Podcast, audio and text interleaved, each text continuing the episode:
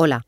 Evidentemente no soy Íñigo Domínguez, tampoco Ana Fuentes. Yo soy Silvia Cruz La Peña y mientras mis compañeros descansan, me encargaré de presentar Hoy en el País.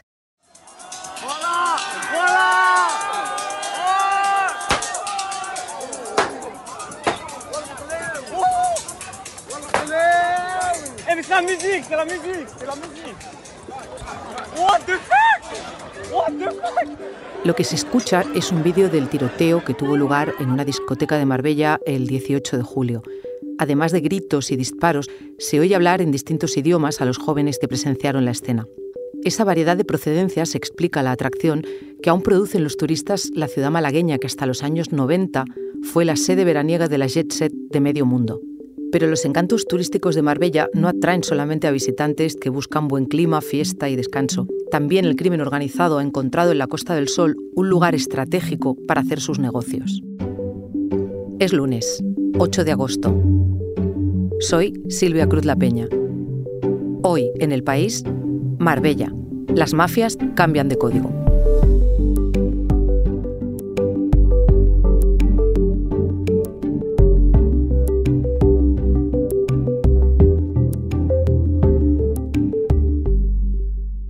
Hola Arturo. Hola Silvia, ¿qué tal? Arturo Lezcano es periodista y coautor con Nacho Carretero de un especial que publicó El País dedicado al crimen organizado en la Costa del Sol. Arturo, el tiroteo que hemos escuchado al principio sucedió en una discoteca donde alguien sacó primero una navaja, luego una pistola y acabó con cinco heridos.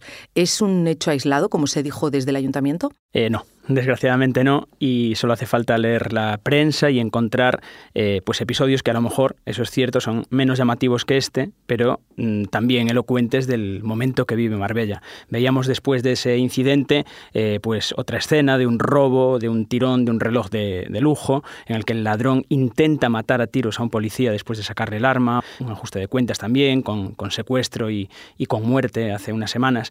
Mm, Silvia, según el balance de criminalidad del Ministerio de Interior, la criminalidad total en Marbella, englobando todas las infracciones penales, creció más de un 35% en este año, o más bien en el primer trimestre del 2022 respecto al año pasado con aumentos además mucho más pronunciados en, apartados como el robo con violencia e intimidación, que, que sube más de un 100%. Por eso creo que es importante acotar y diferenciar la tipología de los delitos y, su motivación, porque una cosa sería la seguridad ciudadana, la que percibe el ciudadano medio, y otra la de los incidentes entre bandas, que vendría a ser ese de la discoteca. El problema que es cuando se cruzan los dos. Arturo, ¿y cuál es el trasfondo que hay detrás de esos episodios de violencia? Bueno, el paño de fondo es eh, lo que nos atrajo para, para hacer esa investigación en el país, que es la condición única de Marbella o de la Costa del Sol como sede del crimen organizado multinacional. Quiero que escuches lo que nos contó un agente policial al que entrevistamos. Me costaría decirte un país en el que, del que no tenemos algún investigado, ya sea de Europa, central, norte de Europa, este de Europa, eh, repúblicas pertenecientes a la URSS, incluso algunos países africanos, de Oriente Medio. Este policía, eh, bueno, es, es eh, agente del, Greco, que es el grupo de respuesta especial para el crimen organizado, que es así ese nombre rimbombante, pero que realmente eh, pues da un poco también la medida de lo importante que es Marbella y la Costa del Sol, no, no es simplemente la policía de seguridad ciudadana. Y lo que cuenta enlaza con una definición que escuchamos repetidas veces allí y que, bueno, por ahí fue un poco el titular del reportaje, que es la Costa del Sol como una ONU de las mafias, del crimen organizado. O sea, un espacio muy pequeño en el que se ha creado como un ecosistema multinacional del crimen, de muchas nacionalidades y de diferente pelaje. Pero todavía está muy asociada la imagen de Marbella a esos años de la jet a personajes como Gunilla von Bismarck, como Lola Flores. ¿En qué momento se convierte en un centro del colorín, por decirlo de alguna forma, a un centro de criminalidad internacional? Bueno, es que en realidad yo creo que no, no se convirtió. O sea, desde el principio, eh, estamos hablando del franquismo, de finales de los 60, principio de los 70, cuando se desarrolla como polo turístico exclusivo en aquel momento, ya hay, eh, según nos cuentan y según ha quedado demostrado, pues miembros reputados de diferentes eh, grupos. No digamos que son eh, a lo mejor grandes bandas que se dedican al tráfico, pues como ocurre ahora, de cocaína o de hachís, sino que a lo mejor son pertenecientes a mafias más clásicas, como, como la italiana, miembros de bandas que, hacen, que, trafican con armas y que algunos también salían, de hecho, en las revistas del corazón. O sea que estaba todo bastante unido y con el paso del tiempo yo desconozco un poco las modas que tiene la Jet Set y desde luego habrá otros sitios más en boga hoy en día, pero no se han desvinculado muchísimos nombres que todavía perviven eh, y que ha tenido diferentes etapas a lo largo de, las décadas.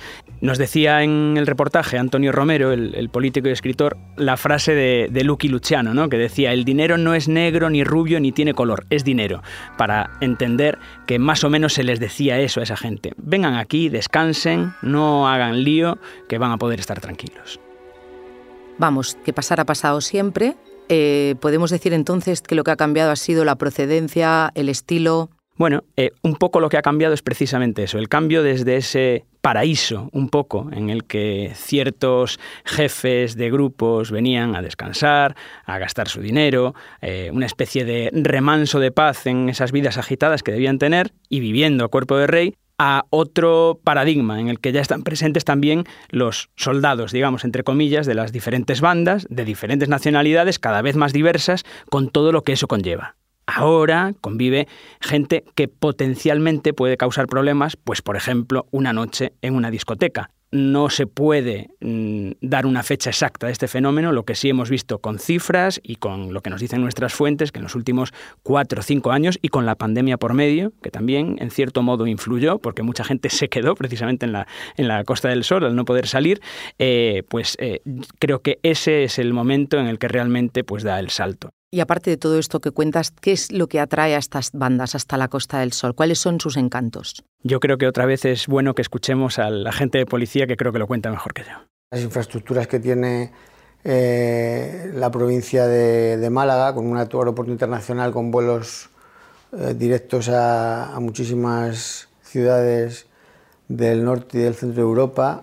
Bueno, el clima también es un, es, un hecho importante y, el, y, la inversión, las oportunidades de inversión financiera que hay aquí, que fundamentalmente relacionadas con, con los inmuebles. Aquí Pero estos motivos, aeropuerto, clima, un poco al margen los inmuebles, eh, son motivos que tendría casi cualquier turista. Es verdad que puede parecer un poco naif pensar que esto eh, es una de las claves o la clave, pero eh, así es, eh, es un lugar, como digo, único, mm, pero también es verdad que si tú eres un criminal y tienes dinero y tienes, no quieres, tienes que gastarlo, eh, para, entre otras cosas, eh, lavarlo, pues ¿dónde lo haces? ¿Dónde quieres pasar desapercibido? ¿Te vas a un pueblo del interior de sabe Dios dónde? No, porque en la primera transacción que hagas cantaría en todos los sistemas y en, toda, en, la mente de quien te atienda. Además, llevando el tren de vida que lleva esta gente. Pero además de todo eso, eh, está lo que yo creo que es más importante, que es la ubicación geográfica eh, exacta donde le tocó estar a ese paraíso llamado Costa del Sol. De nuevo, la gente policial nos lo cuenta. Es un sitio muy atractivo para, para gente que está implicada en temas de, crimen organizado por diversas circunstancias. La primera de ellas es que el mayor productor de, de cannabis del, del, mundo pues, eh, se encuentra a apenas 14 kilómetros de la costa de España, que es el Reino de Marruecos. Eh, otra de las circunstancias es que es la vía de entrada al, Mediterráneo. Eh, luego también hay otra, otra circunstancia que es la ubicación de un país con multitud de sociedades offshore eh, domiciliadas ahí, como Gibraltar. Lo ha contado la gente y es así, por el norte, por el sur, por el este y por el oeste, y eso hace que se haya convertido esto lo dice la policía en perfecto inglés, en un hub, en una especie de lugar de encuentro, de nudo, donde todos se encuentran y donde están ahí, todos no, pero muchísimos grupos criminales de todo el mundo. Estamos escuchando a este agente que, vive el día a día de, de, toda esta situación, pero sé que Nacho Carretero y tú también tuvisteis oportunidad de hablar con mafiosos directamente. ¿Cómo lo ven ellos? ¿También reconocen la Costa del Sol como un lugar en el que hay que estar? ¿Cómo lo definen? Sí, hablamos con gente de, diferentes grupos, de la camorra napolitana, narcos locales, otros de, otras nacionalidades. Cambia dependiendo de cuándo hayan llegado por este, por este cambio, valga la redundancia que te decía, pero todos coinciden que es el sitio donde hay que estar y donde se hacen negocios más allá de descansar. La diferencia en los últimos años, eh, diríamos que es precisamente la colaboración entre las bandas.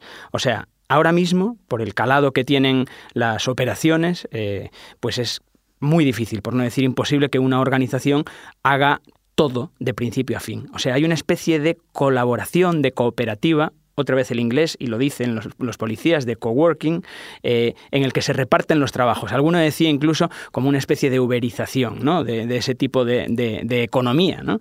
Arturo, me llama mucho la atención lo del coworking y lo que me pregunto es si es una colaboración y si es un trabajo pacífico entre esas bandas. ¿Se produce de una manera tranquila o cómo se llega a este tipo de colaboración? Mm, el coworking, la colaboración, es pacífica pero en algún momento puede haber algún problema. Y cuando hay algún problema no es que te tiran el café, el de la mesa de al lado precisamente, sino que puede desaparecer mercancía, eh, bueno, en fin, eh, cuantos más socios entren en una operación, más potenciales problemas eh, puede haber. Y además, en los últimos años han irrumpido con fuerza, con muchísima fuerza, grupos que no estaban antes. Eh, uno de ellos es la mocromafia holandesa eh, de los Países Bajos, que se viene a sumar a, históricos como los irlandeses. Hay hasta moteros que también participan de algún modo en, en algún segmento de todo esto que estamos contando. Y además, sí vemos que hay jefes, por supuesto, en Marbella, pero hay muchos que se trasladan a Dubái, donde se requieren menos explicaciones de dónde viene el dinero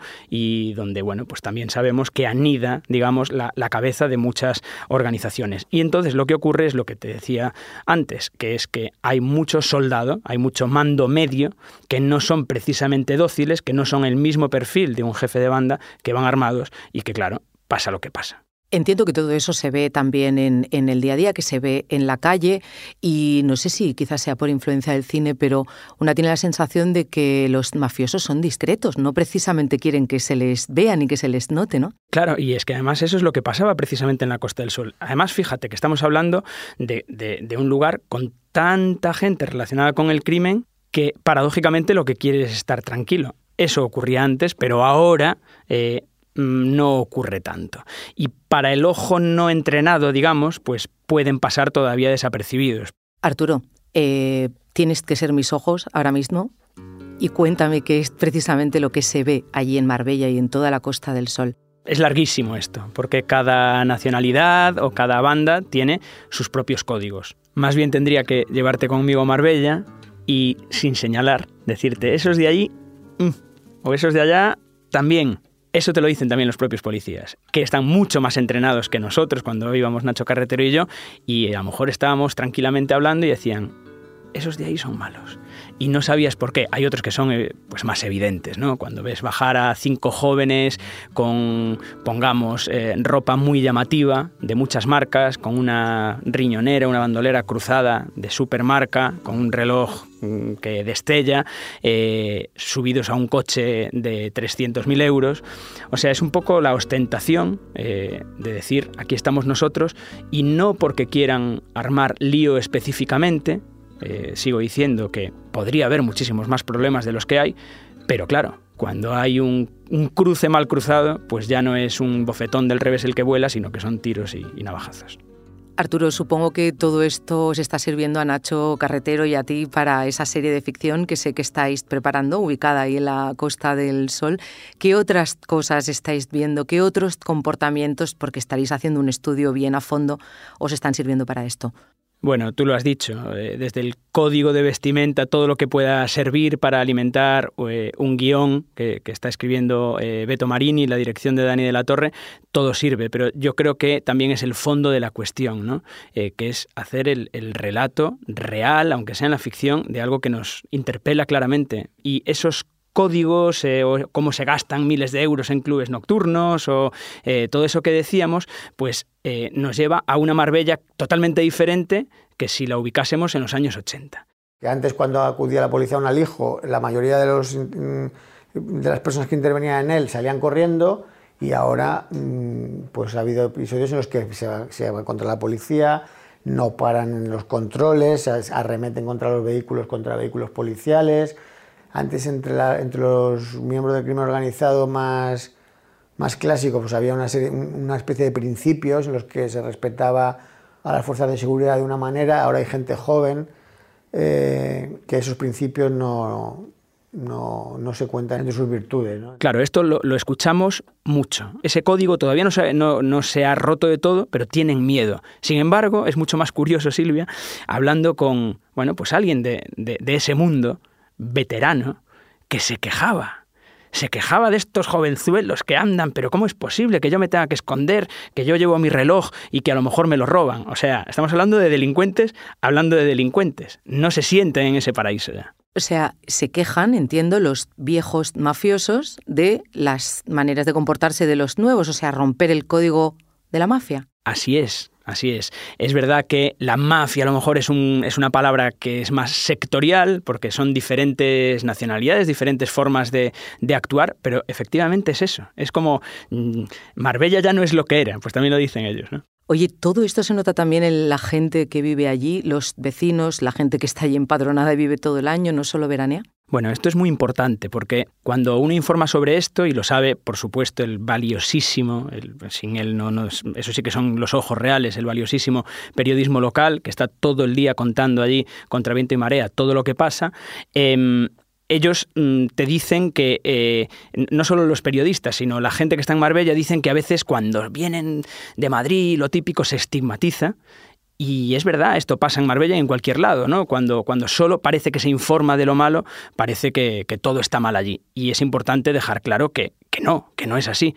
Ahora, ¿les afecta directamente? Pues yo diría que eh, cada vez más pero es verdad que, para quien conozca Marbella, es una población eh, importante, grande, de mucha gente que trabaja en los servicios precisamente de todas estas zonas de lujo, que quizás ellos sí vean más, pero lo que ocurre en la ciudad, pues es evidentemente una ciudad normal y corriente. Ahora, no se puede despistar uno, porque cuando estamos contando cosas tan llamativas como la que hablábamos al principio, pues es que no todo está bien y de eso hay que informar también.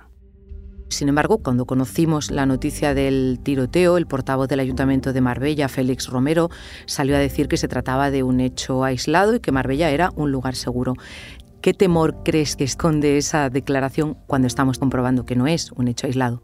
Bueno, yo creo que es que se estrecha un poquito esa distancia que parecía, no sé, un poco como una especie de violencia privada entre bandas en el que había ajustes de cuentas, a que de repente pues eh, pasen incidentes en los que sí se cruzan, pues porque hay más gente y va armada y puede haber problemas que haga que, precisamente eh, esa distancia, como digo, se estreche y la gente empiece a ver un poquito eh, las orejas al lobo. Eso es lo que pasó seguramente en este tiroteo. Exactamente. Yo creo que es un ejemplo perfecto, ¿no? Oye, Arturo, yo sé que esta pregunta es complicada y seguramente muy ingenua, pero ¿hay una solución a la vista? Pues lamentablemente no, Silvia. O sea, cada vez que, que preguntas eso a la policía, lo que te hablan siempre es de una lucha, de un combate desigual, ¿no? Y muchos utilizan pues lo que solemos usar todos para que nos entiendan, ¿no? Imágenes gráficas, ¿no? Por ejemplo, dicen, nosotros es que tenemos un chihuahua para luchar contra el crimen organizado y deberíamos tener un pitbull, ¿no? U otros te dicen, pues nuestro trabajo es achicar agua del barco, achicar agua hasta que un día pues se desgobierne, alguien suelte el timón y entonces el asunto pues será mucho más grave.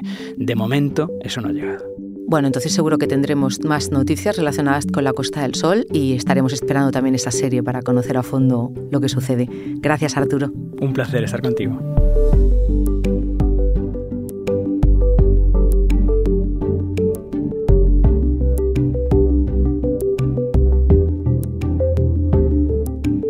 La edición de este episodio es de Ana Rivera. La grabación en estudio de Nicolás Chabertidis. El diseño de sonido de Camilo Iriarte. Yo soy Silvia Cruz La Peña. Esto ha sido Hoy en el País. De lunes a viernes volvemos con más historias. Gracias por escuchar.